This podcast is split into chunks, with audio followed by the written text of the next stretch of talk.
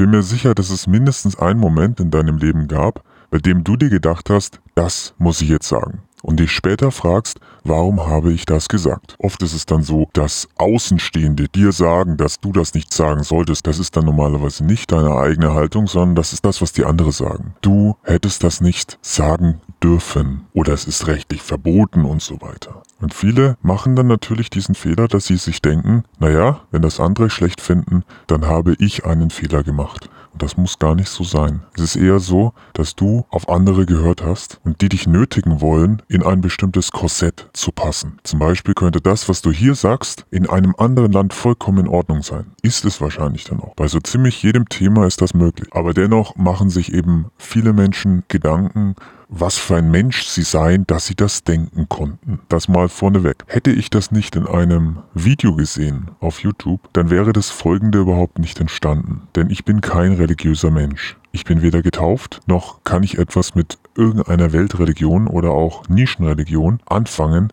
ausgenommen dem Buddhismus, aber den bezeichne ich nicht als Religion, sondern als Philosophie. Und zwar hat der in anderem Zusammenhang gesagt, auf den ich mich jetzt beziehe, ist nicht wichtig, wer das ist, dass in der Kirche manche Menschen aufstehen und etwas sagen. Und das Interessante, das dabei passiert, ist, dass sie gelassen werden, egal was sie sagen. Also wenn jemand sagt, so und so sehe ich das und das so sagt, ohne irgendeinen Filter des eigenen Denkens, sondern das direkt so sagt, dann rechtfertigen andere das mit, da hat durch ihn jemand gesprochen. Und damit meinen sie natürlich ihre Fantasiefigur, aber das Prinzip ist, dass sie den Menschen von seiner Aussage trennen dass sie sagen nicht, der hat das gesagt, sondern es wurde durch ihn gesagt. Und das finde ich ein ganz interessantes Konzept. Denn gerade im Affekt, in Situationen, in denen man wütend ist, in Situationen, in denen man ungefiltert redet, kommt am meisten Wahrheit ans Licht. Und zwar nicht eine zu beurteilende Wahrheit als gut oder schlecht, sondern die Wahrheit des Menschen. Und dann nachträglich sich zu fragen, wie das kam, kommt ja durch den Verstand zustande, der das Ganze dann wieder beurteilt und bewertet und sagt, das hätte ich nicht tun dürfen.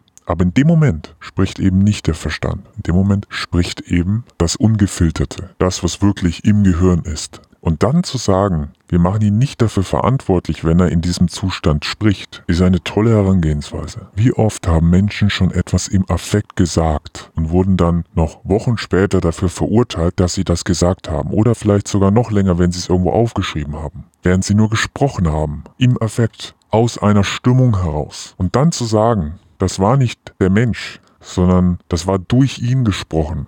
Das ist eine der menschenfreundlichsten Herangehensweisen an verletzende Aussagen, die ich jemals gehört habe. Natürlich führt es dann innerhalb der Kirche auch zu Teufelsaustreibungen. Aber wenn man das eben einfach lässt, als Aussage so stehen lässt, dann ist das enorm befreiend, wenn man sich ausdrücken kann, ohne filtern zu müssen, sondern ausdrücken kann und sagen kann aus sich selbst gegenüber, das war nicht ich, das war durch mich, das war von Gefühlen gesteuert, das war nicht ich. Mein Selbstbild würde das nicht machen. Aber zu dem Zeitpunkt habe ich es so gesagt. Und natürlich kann es dann später auch noch richtig sein. Aber diese Herangehensweise, dieses Entlastende, da hat jemand durch ihn gesprochen. Das ist eine richtig tolle und menschenfreundliche Idee.